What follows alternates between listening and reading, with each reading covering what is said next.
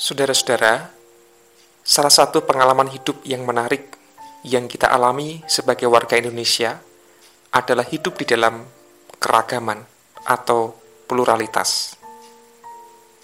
Masih di bulan Agustus di mana kita menghayati kehidupan kita di tengah bermasyarakat, berbangsa, dan bernegara, kita akan melihat bagaimana sikap gereja terhadap pluralitas. Dan di rubrik yang lalu telah diulas tentang bagaimana gereja tidak pernah lepas dari politik. Bahkan gereja perlu memperhatikan apa yang menjadi isu-isu politik di tengah masyarakat.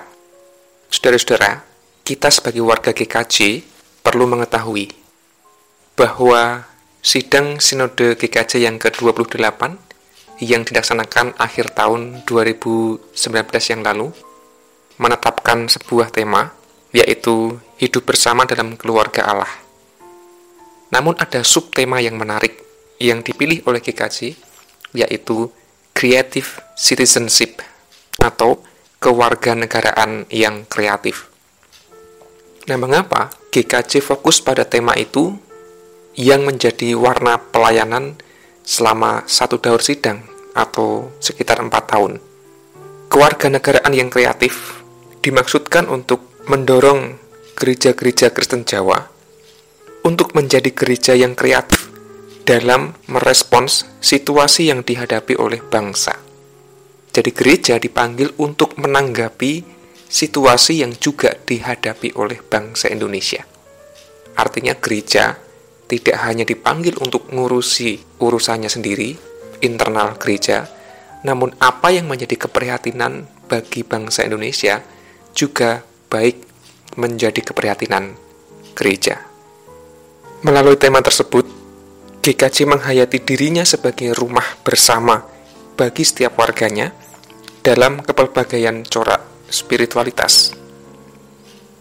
GKJ juga menyadari bahwa gereja merupakan bagian dari rumah yang lebih besar, yaitu Indonesia. Jadi ada dua kesadaran. Yang pertama, gereja menjadi rumah bagi setiap orang, warga gereja, dengan corak spiritualitas yang beraneka ragam. Mengenai hal ini sudah saya ulas dalam rubrik ragam corak spiritualitas beberapa waktu yang lalu. Gereja menjadi rumah bagi warga gereja yang corak imannya macam-macam. Namun gereja juga menyadari bahwa ada rumah besar yang bernama Indonesia yang perlu dirawat bersama-sama. Salah satunya adalah gereja terlibat di dalam merawat Indonesia itu. Nah, dengan tema kewarganegaraan yang kreatif, gereja didorong untuk hadir dan berpartisipasi di tengah kehidupan berbangsa dan bernegara secara kreatif. Kata kuncinya adalah kreatif. Nah, dalam sidang sinode yang ke-28 yang lalu, ada sebuah pesan penggembalaan yang isinya memuat beberapa poin penting. Nah, untuk bagian yang pertama ini akan saya ulas poin yang pertama yang menjadi isu atau keprihatinan masyarakat Indonesia, yaitu pluralitas atau keanekaragaman. Di dalam pesan sidang sinode tersebut disebut begini, pluralitas atau keragaman adalah anugerah dan kekayaan yang harus kita rawat. Bertolak dari realitas yang ada, disadari bahwa ada berbagai tantangan pluralitas, di antaranya kecurigaan, konflik, dan semakin maraknya tindakan intoleransi dalam berbagai bentuk. Mestinya keanekaragaman itu, baik agama, suku, budaya, merupakan kekayaan yang harusnya dirayakan bersama-sama. Sayangnya, Pluralitas itu sering kali menjadi tantangan, bahkan ancaman, karena tak jarang terjadi kecurigaan, bahkan konflik atau kekerasan.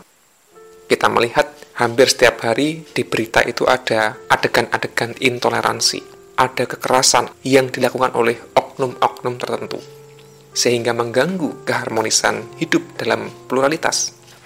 Nah, GKJ dipanggil untuk menyadari hal itu dan berperan secara kreatif menjaga keharmonisan di dalam keragaman. Nah, sidang sinode membuat pernyataan ada tiga. Yang pertama, Gereja dipanggil secara kreatif untuk pertama menggelorakan praktik hidup yang toleran. Di tengah situasi banyak orang yang tidak toleran, GKJ dipanggil untuk bersikap toleran. Toleran artinya mengakui, menerima, dan menghargai segala bentuk keanekaragaman. Jangan mentang-mentang Kristen, mentang-mentang Jawa, lalu menganggap yang lain itu lebih rendah. Yang kedua, GKJ dipanggil secara kreatif untuk mengembangkan kerjasama lintas iman di semua lini.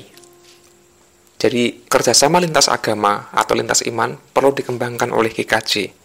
Kalau kita melihat, sudah banyak sebenarnya karya GKJ yang bekerja sama dengan lintas agama. Nah, itu yang perlu terus dikembangkan secara kreatif. Dan yang ketiga, mengembangkan pendidikan inklusif, berarti bukan eksklusif bukan sempit melainkan yang terbuka, yang luas, yang merangkul. Baik dalam pembinaan warga gereja maupun pendidikan formal. Dalam pendidikan, kita dipanggil untuk menjadi inklusif atau terbuka. Termasuk pendidikan di dalam gereja, kataksasi, PA, dan lain sebagainya itu. Jangan sampai ada isi pembinaan yang sifatnya eksklusif menyingkirkan agama lain, menyingkirkan budaya lain. Ya meskipun hal ini tidak mudah, ada dogma-dogma yang kemudian seolah-olah mengatakan bahwa agama lain atau budaya lain itu lebih rendah, harus disingkirkan, tidak termasuk dari bagian kebersamaan misalnya.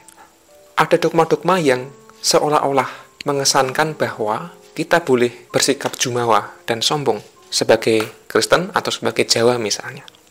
Nah, pendidikan termasuk pembinaan di gereja semestinya bersifat lebih terbuka, toleran, dan menghargai segala bentuk perbedaan.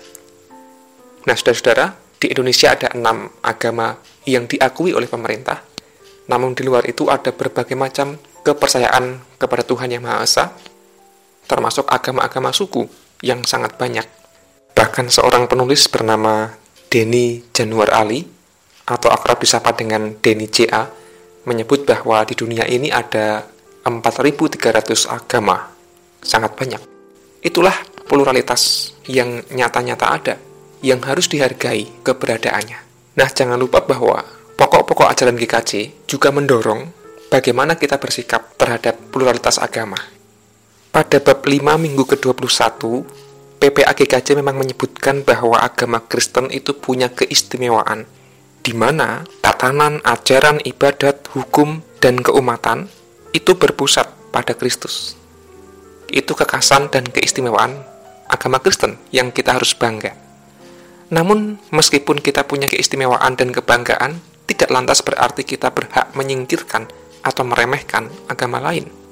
PPAGKJ menyebut demikian.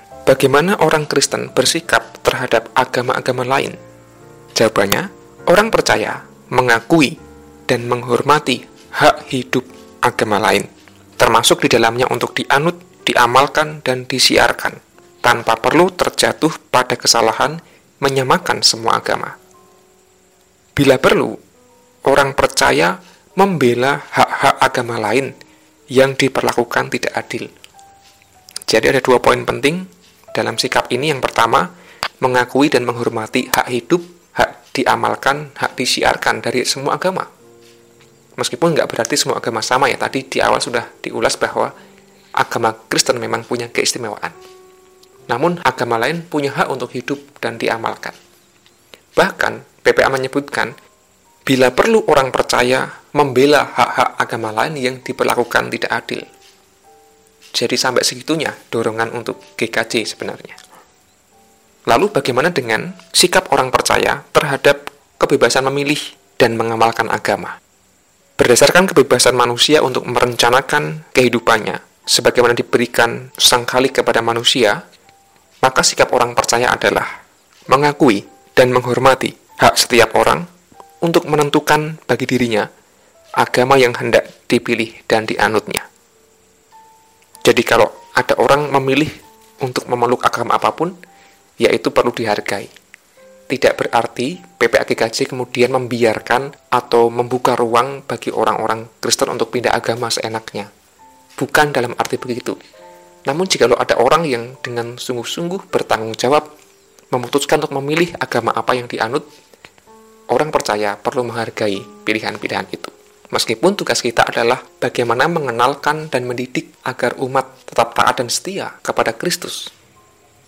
Nah, PPAG menyebutkan bahwa gereja punya panggilan memberitakan penyelamatan Allah. Lalu bagaimana itu dijalankan?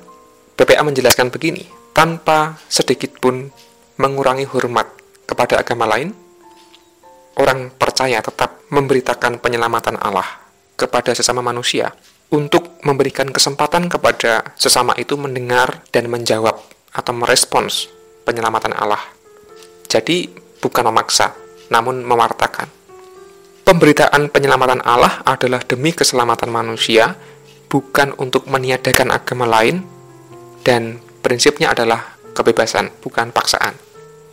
Nah, saudara-saudara, itulah apa yang menjadi sikap teologis dan gerejawi, khususnya bagi GKJ kita mungkin baru mengenal, atau mungkin sudah tahu, kita mungkin setuju, mungkin tidak setuju. Ya, tidak masalah.